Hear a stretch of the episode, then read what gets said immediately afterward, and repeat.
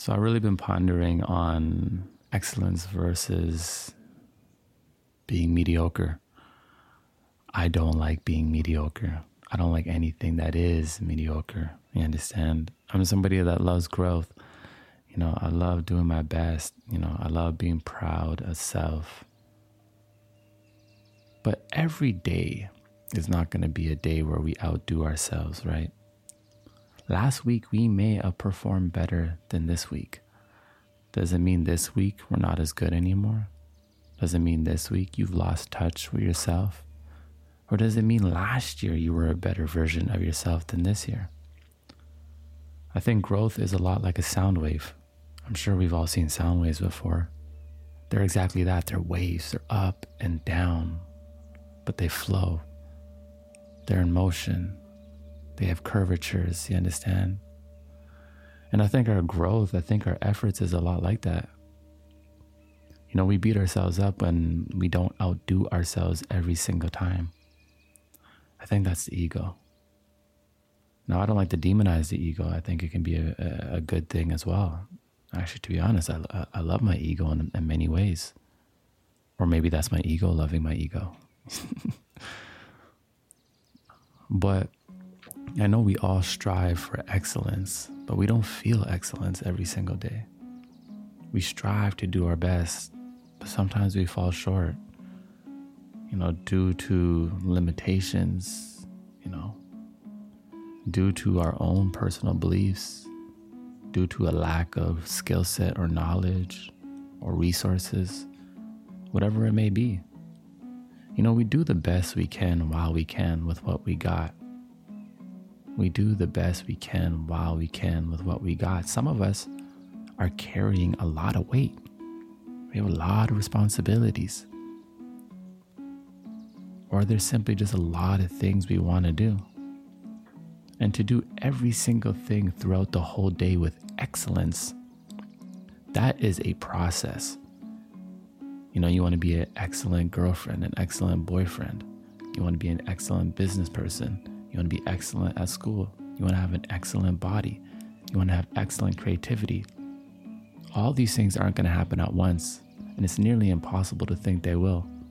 You understand? It is a process. You know, you got to think of yourself like you're in beta mode, right?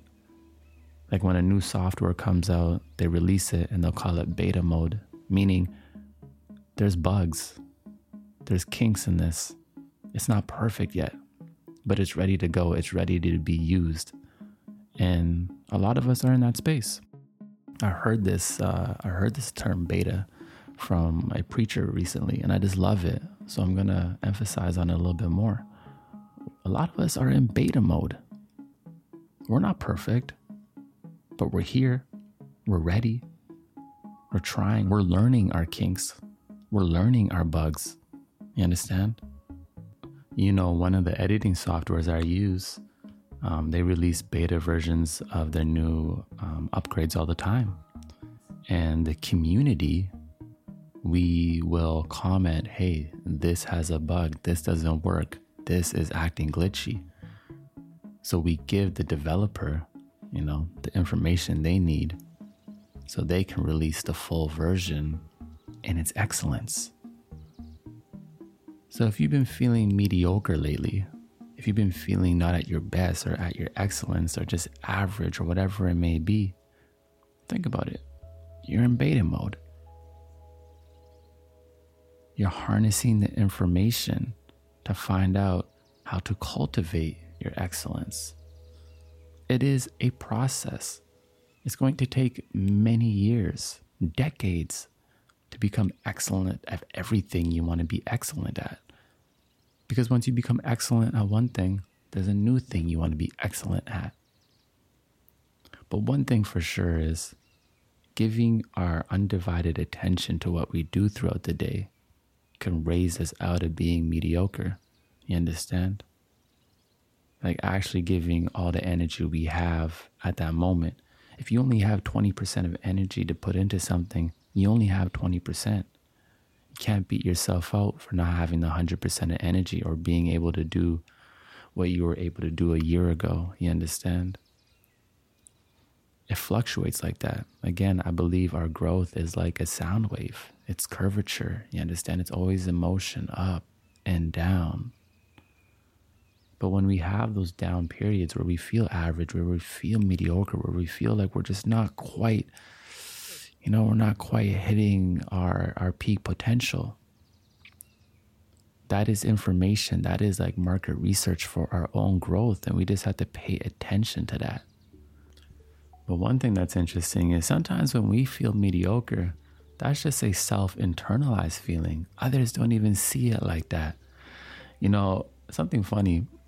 I, I think pretty much every woman I've ever dated, the days where she felt like she didn't look good, I was always like, wow, you look amazing today. Like, I love your hair. And they'd be like, oh my God, my hair is so messy today. I'm like, I love it. You know what I'm saying? You know, content that I put out that I felt wasn't my best often is the content that's the most well received, which annoys me so much. Uh, to be honest, it's just because it's like that. I feel like the things where I put all the bells and whistles on, it's like those would be like, yeah, cool, and then the things where I felt I didn't put my all in. But the thing is, we don't know sometimes when we're just naturally flowing and our essence is in something and we're not overthinking and putting the bells and whistles into our actions. Like it's already perfect. Like my friend, you may already be perfect right now in this moment. Everything you're doing is actually up to par. Everything you're doing is excellent, even if you think it's not like what it used to be.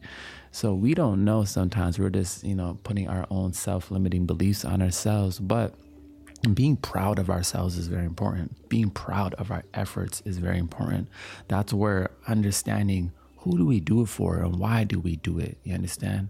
Like if you have your business, why do you have a business? Like what do you do it for? Who do you do it for?